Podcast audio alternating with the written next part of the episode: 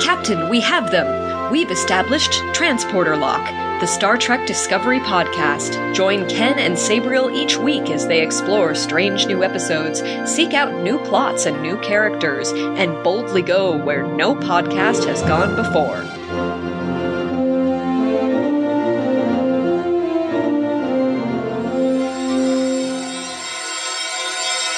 Hello and welcome to Transporter Lock for Star Trek Discovery Season 2, Episode 5, Saints of Imperfection. Not only that, but this is also Transporter Lock episode number 31, where we bust out all the cool tech we don't get to use the rest of the year. Captain Sabriel, how are you? Hi, Ken. We are going to disavow knowledge of this episode as soon as it's done airing. I usually do. Oh, I don't know how I feel about that. Before we get to this week's episode, I have an anecdote to tell you about my Star Trek Discovery t shirt.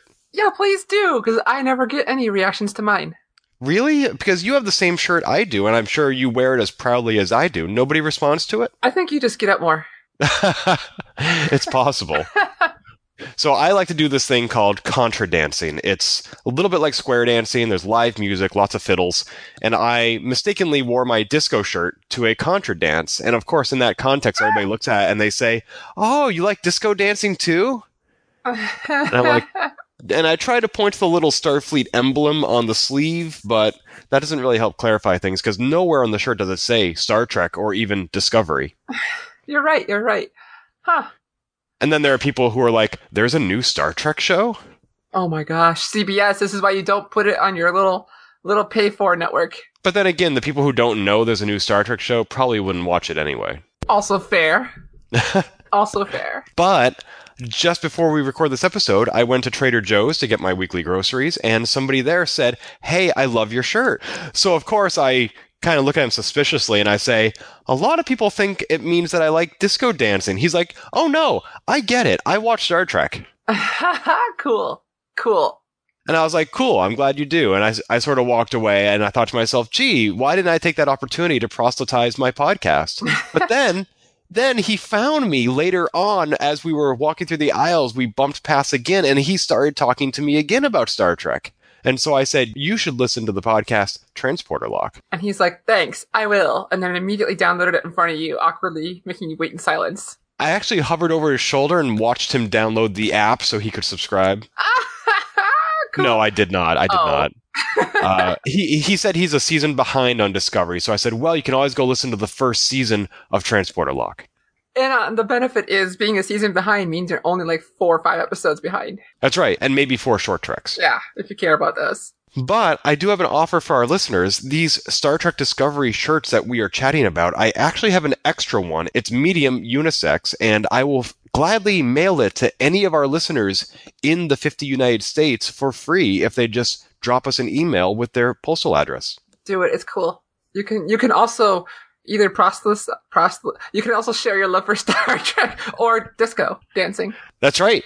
You can have completely irrelevant remarks made by complete strangers. Uh, get enough of that. Oh. All right. So then, shall we continue with section, I mean, episode 31 of Transporter Lock? Yeah, I mean it's a little imperfect, but we might as well. Well, we're no saints, Captain. I mean, we is a strong word.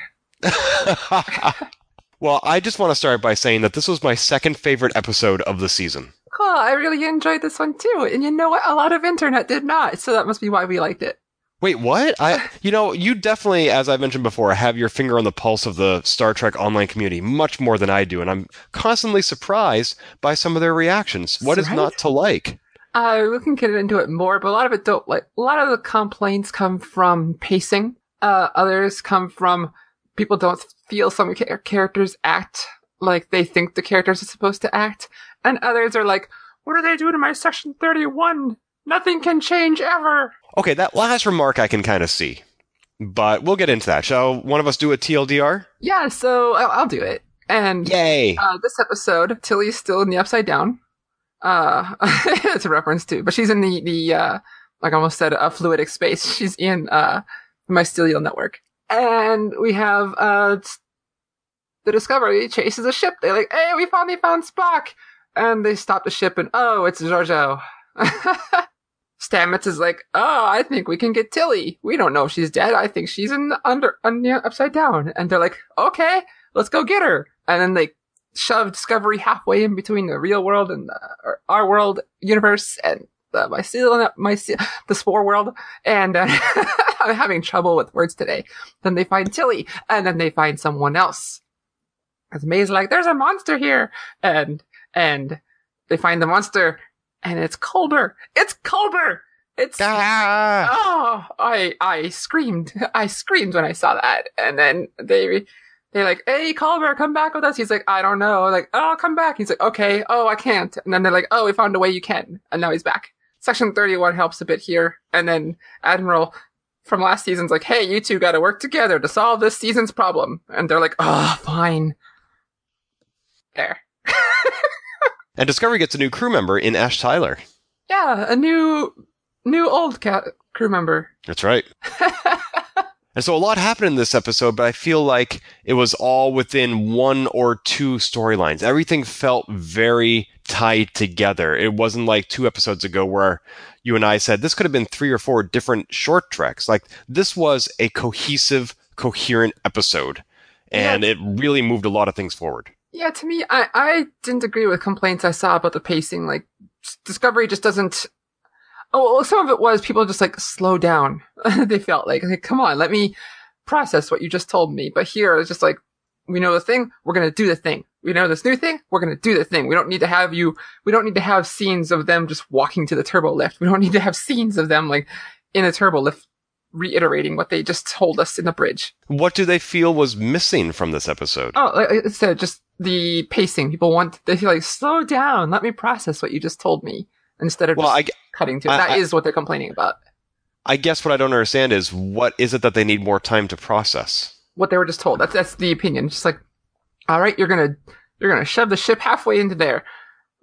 Oh. And all of a sudden, next scene, it's halfway in there. I mean, just kind of things like that. It's just they, they wish it would slow down. I, I didn't have any problem with pacing. Oh, no, I didn't have any issue with that either. I mean, maybe not necessarily that, but it's scenes like that. They have the exposition. We're going to do the thing. Next scene, immediately do the thing. And, uh, instead of like having discussions about doing the thing.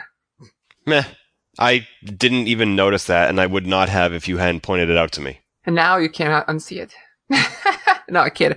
But, uh, You are more inclined to watch each episode of Discovery twice than I am, so I will never likely have the opportunity to view it with this negative filter. yeah, and you know what? I, I watched for it the second time and I still was like, it didn't feel off to me. Yeah, So, whatever. uh, to each their own. No, they're wrong. They are wrong because they don't agree with me. That's right.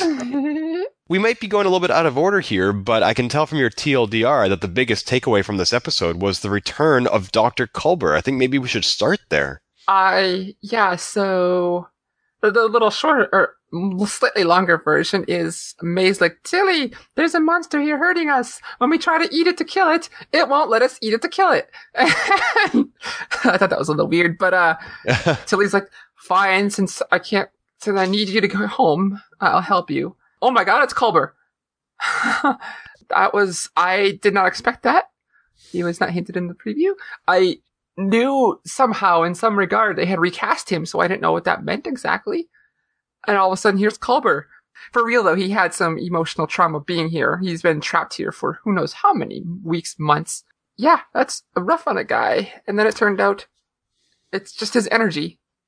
You said that you didn't see this coming, but I, I am starting to feel like the opening credits are a bit of a spoiler because it said right in the beginning guest starring Michelle Yeoh and Wilson Oh. Cruz. I skipped the intro, so I get surprised. Maybe I should just close my eyes. I love listening to the opening theme song, but the credits are really starting to ruin things for me. Oh, yeah, that would definitely would uh, be a little surprised then. Hmm. Uh, break that. I mean, but no. So yeah, I did not know that at all. Uh, going in, all I knew from the preview last week was they were going to shove the Discovery halfway through into the Spore Network, which is a cool graphical effect. Right, and we'll get to that, but I want to keep talking about Wilson Cruz as Hugh Culber. I'm a little confused about, well, a lot of things actually, because it sounds like the mycelial network constructed him in the first place when he arrived, and yet then he became a monster that was capable of destroying them. I don't know how they uh, created the monster. They brought him there. Uh, he was kind of almost sent there through through accidentally through Stamets and the oh, they actually have a race name. It's called the JahSepp, uh, the spores. Uh, he was just kind of generated there after being sent there, but they didn't create the monster. When he was there, his his natural reaction is, "I need to find this thing that. What is this that these creatures don't eat? Whatever reason, you go you go on the the human Starfleet thing of I need to do the thing to survive. So he covers himself up in this tree bark that they don't eat, and that's why. And they're like, ah, I want to eat you. And they're like, oh no, he's covered himself in tree bark. Clearly he's trying to kill us because he's covering this thing and then we don't like. I see. Okay. Because his body was not physically transported to the mycelial network. They still had a corpse on Discovery. hmm But somehow his energy, and you know, and people have theorized about that for years. Like when you die, what happens to your energy, your essence? Some might call it your soul, because you have all this neuro electrical, chemical, kinetic energy flowing throughout your body. And when you die, it just suddenly stops. And like, where does it go? People have even weighed a person before and after they died and supposedly determined there's a weight loss associated with that. And they're like, that's how much the soul weighs. and it just feels a little too non-scientific. And I know that the mycelial network, I mean, we got a mushroom drive and Captain Pike says we just have to take that on faith.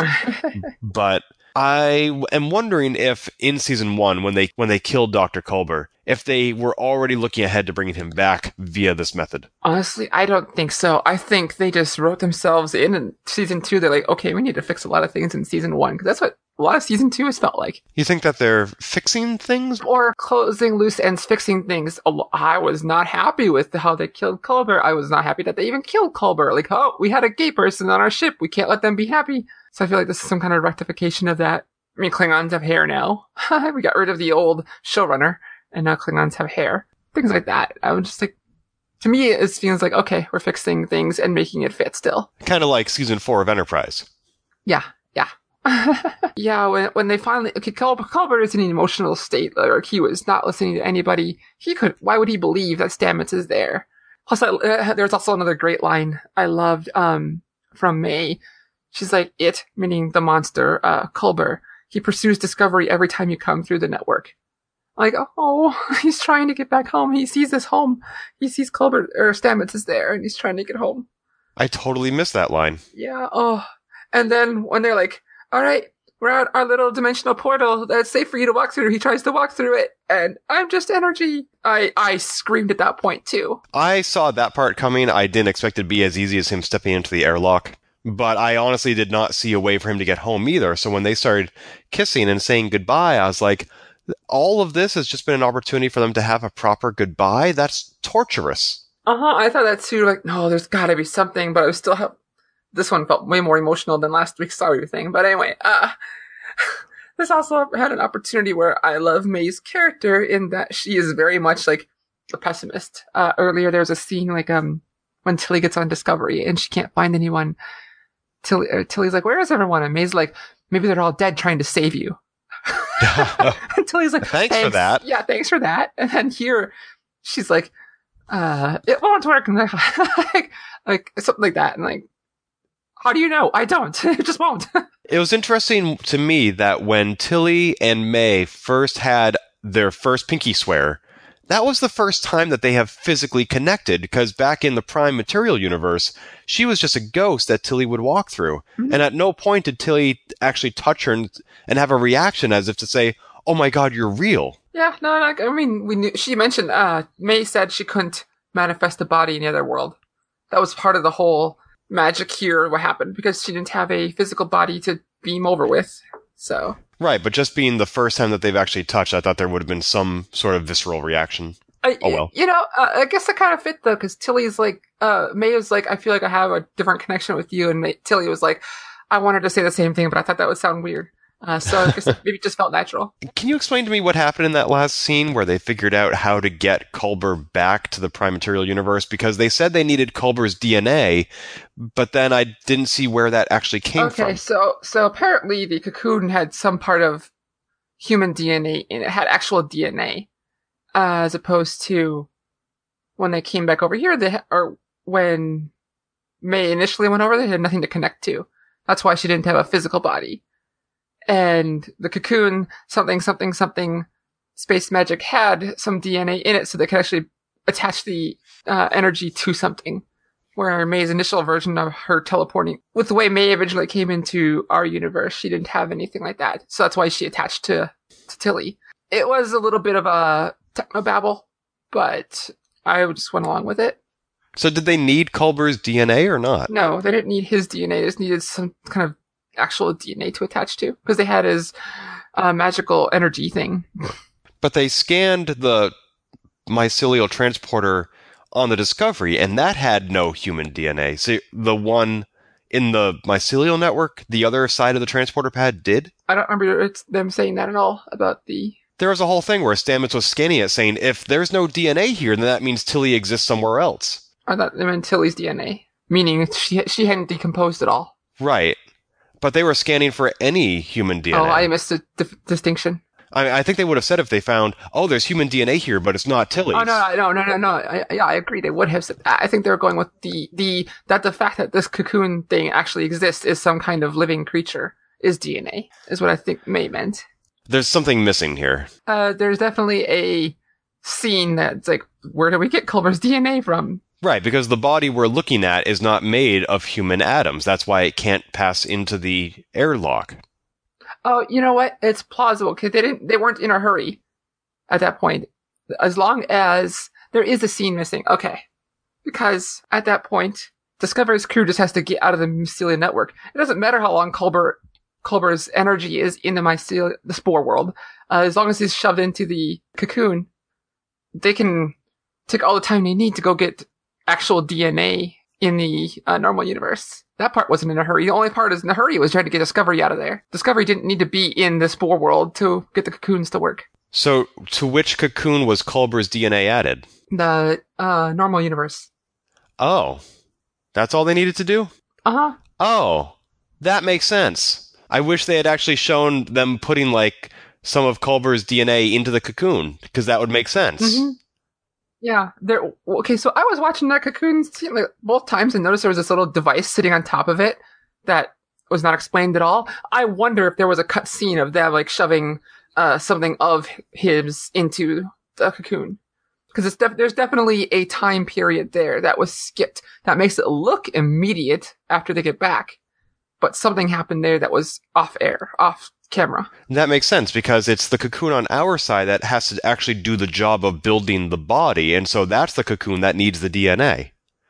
Yeah, Oh, that part that part I got. I just didn't put together like how they did it. I mean, I can as- I can pretend that they had something in his washroom, something on his comb, or just his DNA on file Oh, from yeah. a blood test or whatever.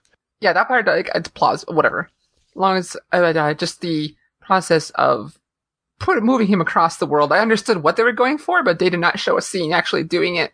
It still means that this is technically not the same Culber that we all know and love. This is a brand new body. I, you know what? That's a that's a very big discussion about how transporters work. I have always been that way. You don't have the original body. You never do, apparently. Supposedly in the novels, they do clarify that it is the matter being transported. So it's not matter replication, it's matter transportation. The novels, though, unless it's uh, those aren't usually canon unless it's like a specific. Yeah, heck, even even the novelizations of the episodes aren't canon. Oh, that's true. I, and I don't know that this was ever clarified in any of the episodes. No, uh, and that's one of the big like hypo- what is the hypothetical discussions people have is like, I would never want to use a transporter because I wouldn't be the same person on the other side, even if I was the same person, because my soul is just like the person, the being is gone, all that jazz. Uh, it's interesting discussion. So actually, nothing changes here if you go by that philosophy. Well, even like Commander Riker, when his body was doubled, didn't the transporter like use nearby mass and rearrange it to form his body or something? Uh, that part I don't remember if there was any uh technobabble to explain that. Hmm. I just don't remember. Yeah, I, th- that episode is not fresh in my mind either, but still, I'm like, the matter had to come from somewhere. It's not like Commander Riker showed up on the Enterprise and half his mass was missing, and they're like, where'd the rest of me go? Oh, there's another of me now. And it also means that when Culber died in our universe and his energy was moved to the mycelial universe, that included his memories, his personality, everything about him that you normally consider to be part of like the human brain and soul. hmm So it, it's still impressive to me that they can rebuild his body from basically scratch, and it still like remembers everything up until the moment he died. I mean, that's technically not how cloning works. but uh, magic space spores. sure, we don't know how things work in their universe, so anything is possible. Yeah. I wonder how Ash Tyler and Stamets will feel about each other now because, oh, we already saw. yeah, Stamets definitely had to clamp down on his emotions when he saw his lover's killer step onto the bridge. But now, Uh-huh. is Tyler still his lover's killer? I mean, that didn't change, I guess. I mean, But- Culber, Well, I guess we'll Culber's not dead anymore. see. hmm So I guess we'll see. I want to see the next scene between Culber and Ash Tyler. Is Tyler going to say, sorry, I killed you?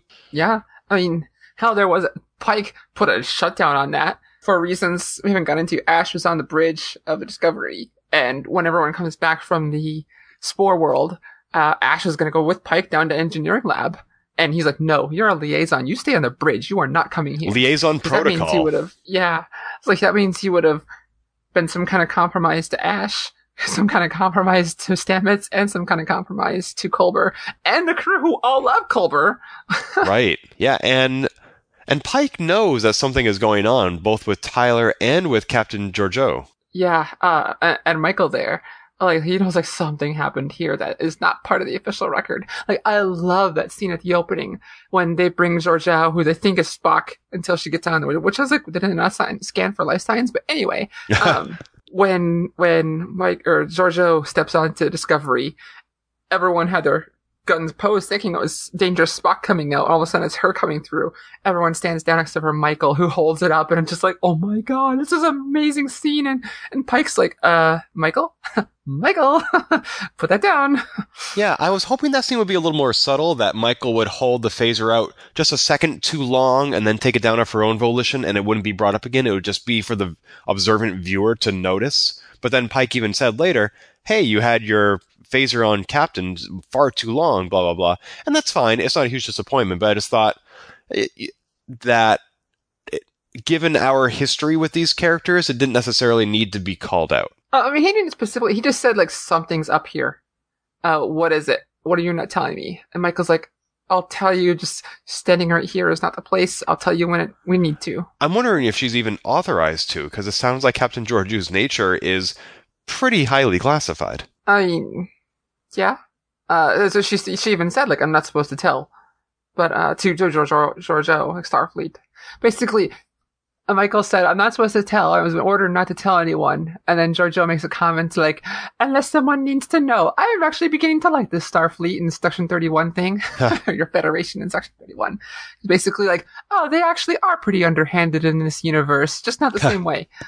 What do you think of Section 31 in this episode? I, I loved it. I, I got, I'm happy to see more of the inner workings. Uh, uh, I thought it was great. It's like, it seems to fit everything. Like, hey, you know what? They're not going to interfere with the course of events. Like, if Discovery here is going to just be destroyed in front of us, oh well, that's not our pro- our problem to fix. And then, uh, until they ask for it, even though, even if they don't know we're here. Uh, Right.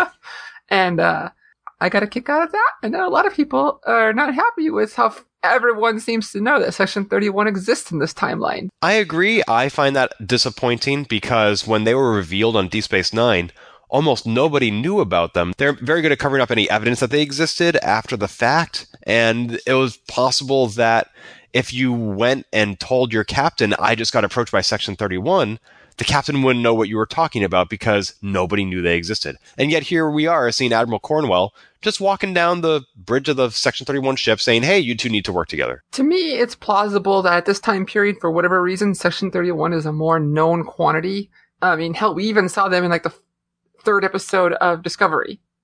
Uh, the first episode when we actually got to Discovery. Uh, there's a comment like Black, Black Badges, never seen that before. And, um, so maybe they don't know about it. But, um, to me, it doesn't really hurt anything. Like maybe, maybe the events of whatever happened here makes Section 31 have to go back into hiding. Maybe by now they've gotten a little too big for their britches at this time period. Maybe they're the worst kept secret for whatever reason. And they're okay with that at this time period. And then something happens at this season where they're, like, okay, we need to tone this back down again. We need to hide in the shadows because we're getting too known.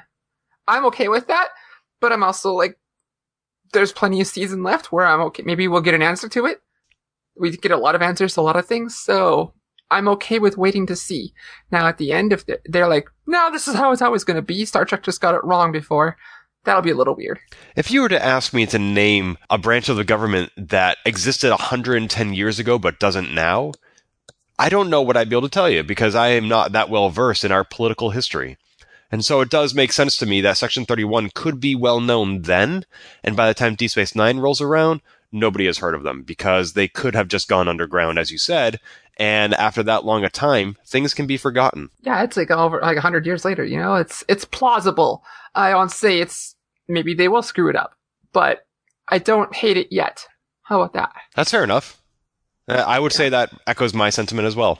As, uh, maybe they'll have a good explanation. Like I actually did, I'd say, mediocre amount of research. Like, is there any? I could have sworn like the NSA or something like that wasn't known by the general American populace for the longest time, but or some some organization, maybe not that one specifically. And I could I couldn't find anything of that, but I thought I remembered that growing up, and I, I just couldn't find it in the few minutes before uh, recording that I pulled it up. Yeah, I don't know the history of the NSA. That's interesting. I'd have to look that up.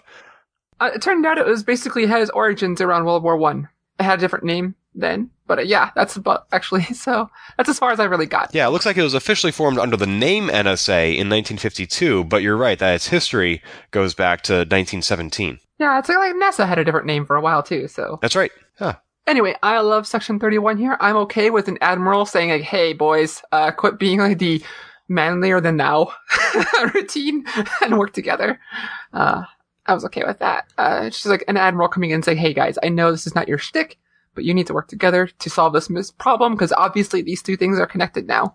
And it sounds like these two, I don't know if they can be considered captains, have some history because the Section 31 captain apologized to Chris Pike and said, I went over that line with you. And I don't think he was referring to something specifically in this episode, was he? I, I think it was the whole. Um, I think it was the events of this and the saying like being secretive. And at the beginning, he threatened. Uh, he kind of casually threatened Pike uh, when they brought Georgiou to his uh, ready room. Uh, there was a line there. I didn't write it down, Right. but basically, basically, um, subtly but not subtly threatening him to like give Georgiou back, or there'll be hell to pay. No, and yeah, I picked up on that. I wasn't sure if that was severe enough an infraction for that to be what caused a rift between these two. I wasn't sure if there was some other history that we'll be learning about in future episodes. Uh, I, I think we will possibly get to know more because obviously they do know each other, and also the fact that Pike knew Georgiou too, and he's like something's wrong with her. I was wondering if he was going to throw out some fake memories and say, "Remember that time we did this?" And Captain Georgiou would be like, "Oh, sure," and Pike would be like, "We never did that." uh, you know, it's possible to. She's gotten really good at. Uh, even here, she's gotten really good at pretending she knows what they're talking about. Like, or even here, he's like, "You used to drink us under the table. You still knew every Starfleet regulation in two weeks." And she's like, "Of course I did." well, she's. I mean, she did. She said it more tactfully than that, but basically, she's pre- getting pretty good at pretending to be Captain Georgiou. And I wouldn't be surprised if she has really done her homework and she probably knows everything about her Prime Universe counterpart so that she can pretend and pick out those lies from a mile away. Mm-hmm, mm-hmm. Uh, there's another great line. She, yeah, she's just like, when they're talking about Spock, she just says to Michael, like, the innocent don't run. And Michael's like, you ran from us. And she's like, exactly. Yep. of course she would. Why wouldn't she? I really liked the tech that Section 31 has, especially their tractor beam. That was an interesting one we've never seen before. Like, I don't know if it was some kind of enhancers or what, but it looked cool. They fired three little tractor beam units that latched onto the Discovery and then connected to the Section 31 ship from there. And I thought that was neat. It's sort of like a transporter. It makes more sense to go from one pad to the other instead of site to site. With a tractor beam, it makes sense to have something pushing and pulling, maybe. So that way you have a connection from both sides. Yeah, it's like, almost seems like anchors or grappling hooks. That way, I'm like, dang, actually, this makes a lot more sense. I wish they would have done this years ago. Yeah. and of course, we'll never see it again. yeah, they did it on Enterprise. They had actual, actual physical grappling hooks, That's right. which I thought was cool. Right. But this was still an energy based tractor beam. It just had Yeah. something on the other side helping it. Yeah. We also had another piece of technology we haven't seen in a long time. I don't think you mean Ash Tyler's communicator. I do. We haven't seen that since uh uh last time we saw Voyager or Voyager? like the, the, the com badge. We haven't seen com badges since the TNG era. was on TV. Oh, oh, I didn't even pick up on that. Yeah, he he taps it and and uh, he's like, Discovery could use some help. And Pike's like, what kind of what kind of uh, insignia is that, or something like that? What kind of com com? What, what kind of community? He didn't say com badge because that he- word, the word didn't exist He yet. says, "What kind of communicator is that?" yeah, that's it. Yeah. Oh, I thought he was referring because when Ash Tyler tapped it, it made a noise almost like a modem deciphering some encryption, and I thought that's what Pike was referring to. But your interpretation makes a lot more sense. huh? No, I, I understand that. I actually thought that at first too, because I'm just so used to com badges being a thing. Right. It wasn't until a second later. I went, wait a minute. No, that's what he's talking Yeah, about. Yeah, it wasn't a flip phone that you pull out of your pocket. hmm Huh. And so, did everybody think that these little black symbols that Section 31 wore were just decorative? It seems like Huh. it. And maybe most are. Maybe this is a special one. We don't know. Interesting. Huh. Speaking of technology, I want to talk a little bit about Discovery's excursion into the mycelial network. Okay. Because there are not a lot of scenes or moments in television history that elicit a verbal reaction from me. Something where I'm like, holy cow, or jeez. And this episode was one of them. When they went into the mycelial network, I didn't know what I was expecting, but it starts with their usual, you know, parts of the ship spinning around and rotating, and the whole ship does this kind of flip. And then I thought the background would change just to show that they were in a different space, like fluidic space or something, but the whole ship went a kilter by like 45 degrees, and it was so sudden and such a wrong angle for a ship to be at and so incomplete. I don't think this is what the directors intended, but what it made me think of was the way that Dr. Culber was killed How so? because his neck was broken. Oh, was it? I had forgotten about that. Yeah, Ash Tyler just ripped, just reached up and yanked it out of the wrong angle very fast, and then it was broken and dead. And that's kind of what happened with Discovery. Interesting. I guess I did not equate that at all. Like I said, I'd forgotten how Culber was killed. But, uh, huh. And like I said, I don't think this was an intentional reference to him.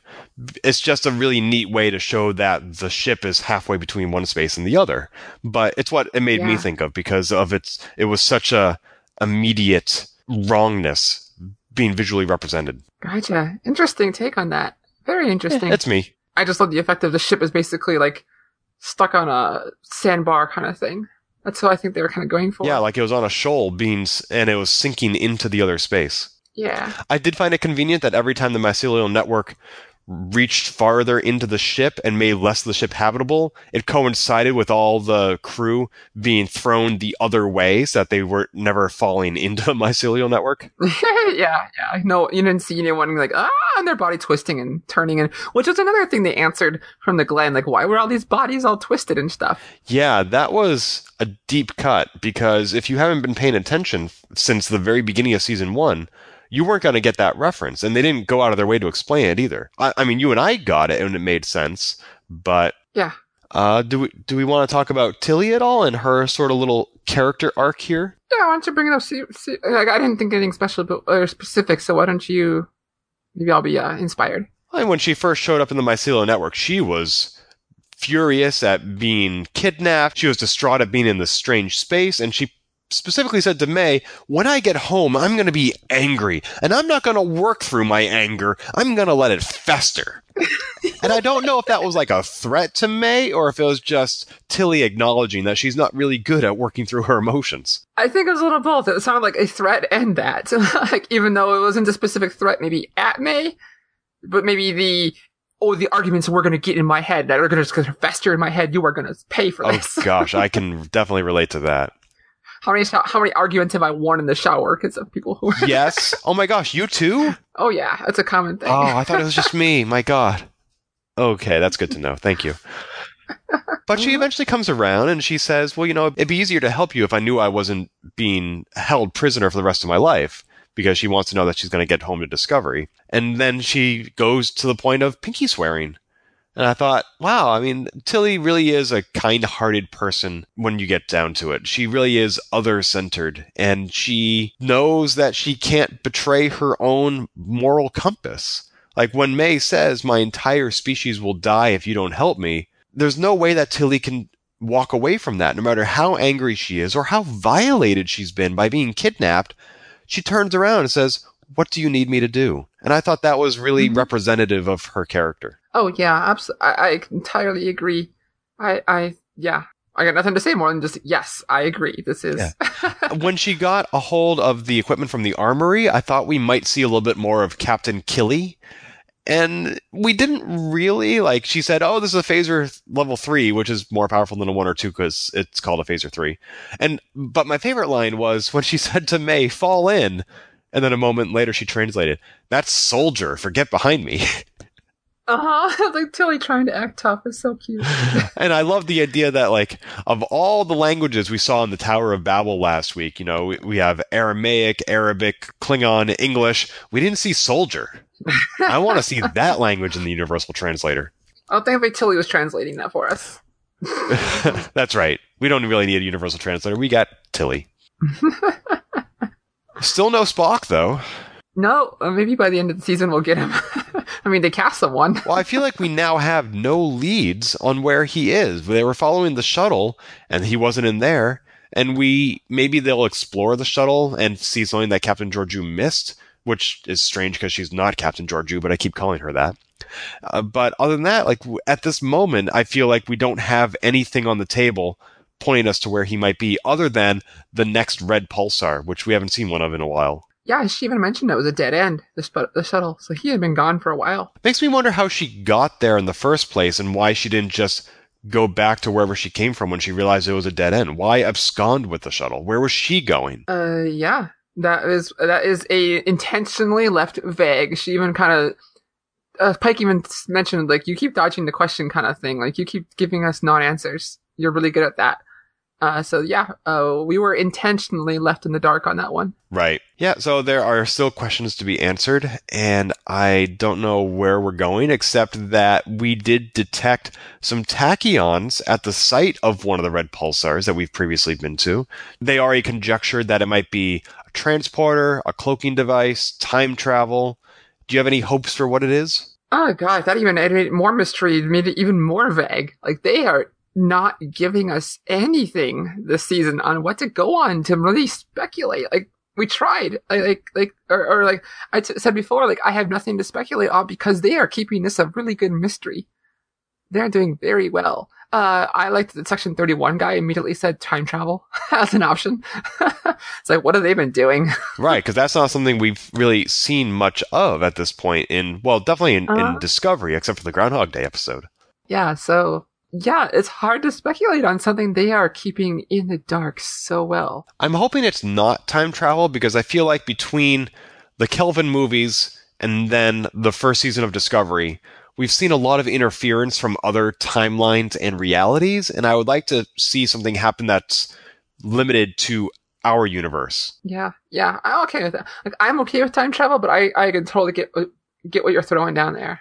Uh, I would like it to be from ours. Maybe it's the oh, what are those? Um, the the Watchers from the X Men world of the Watchers. Uh, Organians. Maybe it's Organians. No, because then we would have known what they are. So no, that can't be Organians. Seeing what humans do in emergency situations. Why would they cause nightmares in this Vulcan child from his youth? That doesn't make sense. But Organians are something that we see in the original series, right? yeah, in original series and Enterprise. They were in Enterprise? Yeah, um, they took over. They were watching. Uh, we didn't see physical manifestations. They were just inhabiting bodies of people on the crew, watching them go through a dilemma. And it was a situation where they're like, "We've watched so many hundreds of people come upon this planet that we've set up as a trap, basically, or whatever. We don't try to fix just to see how they respond, and no one has ever survived. They wanted to see how the humans didn't survive, but the humans did survive." Huh. Oh, yeah. This was in the Enterprise episode, The Observer Effect. I have no memory of this. Yeah, oh, that's a really good episode. And it's funny that I have no memory of it because after you interact with the Organian observers, the Enterprise NX01 crew had no memory either. Yeah, so Wow. So maybe I interacted with that episode and I just had my memory wiped. oh, no. All right. Anything else we want to talk about the Saints of Imperfection other than what the name means? Uh, I just want. I'm happy to see more Section Thirty One because they've always been a favorite little thing. They always, you know, something that maybe I thought about. Um, They always seem to be like like like uh what was it? Dude, what's captain of the Section Thirty One ship? I've already forgotten his name. It's I never knew it. Yeah, he was just sitting there on cons waiting for Pike and Michael to get and Georgiou to get into the office. No one said like you have a message waiting for you. He was- he was already there in holographic form waiting for him, and that just made me think of Sloan on Deep Space Nine, uh, always just being there for to send messages to Bashir. Maybe this is a little nod to that. Maybe they had a ship that was cloaked right outside Deep Space Nine, or however distance. Who knows by that time how long they can project hard light holographic images that are real but not. I mean, could, I could see a progression of technology, uh, being so like Sloan is there but not there. Mm. Uh, I thought I thought that was a neat little thing. Like, Maybe it's completely unrelated. Maybe it's just a like we need to have him here. I don't know, but it, I thought it was cool. We do know that this Section 31 captain may have bitten off more than he can chew with his crew because Captain Georgiou got past his firewall. yeah, and Georgiou was like, I'm just gonna start doing these things, and you're gonna help. And he's like, you can get court martialed. She's like, So could you. yeah, and you can get court martialed for this thing. Right. he's like, oh, you know about that. Yeah, I was originally surprised that Captain Georgiou went out of her way to save the Discovery because when she was aboard the Discovery, she was very antagonistic to everybody there. But then I remembered it's not the first time she's gone out of her way to save Michael. And even later, she said, like, you owe me. I'm doing these nice things for you. I'm going to call in those chips someday. And that does seem consistent with her character. That is why she would do something nice because it's never altruistic with her. No, no, and it also seems like she has some kind of connection to Michael. She feels some kind of connection to Michael. Uh, besides being her in her world, it was her what's stepdaughter or adopted daughter. Right. There's something there that she has a connection to Michael with. That I don't know if it's more than what we've seen yet or not, but I can't wait to find out. I would like to see something of Mirror Michael. I know she's dead, but even if it's like a flashback or a record log or a video or something, just something to, ex- that shows how Empress Georgiou and Mirror Michael interacted. I think that would provide us a useful baseline for comparison. That would be cool. Well, I think that's it for this week of Transporter Lock. That sound about right? Yeah, I don't have any more notes. Cool. So if I recall correctly, there are 15 episodes this season, which means we're already a third done, which is kind of sad. Oh my gosh, a third. And there's so many, so many more episodes to not find out where Spock is. That'll probably be the season cliffhanger at the rate we're going. So, alrighty then. Well, until next week. Hit it. If you've enjoyed this episode, please leave a review on iTunes and keep your hailing frequencies open by following us on Twitter at TransporterLock or subscribing to our podcast and email newsletter at transporterlock.com.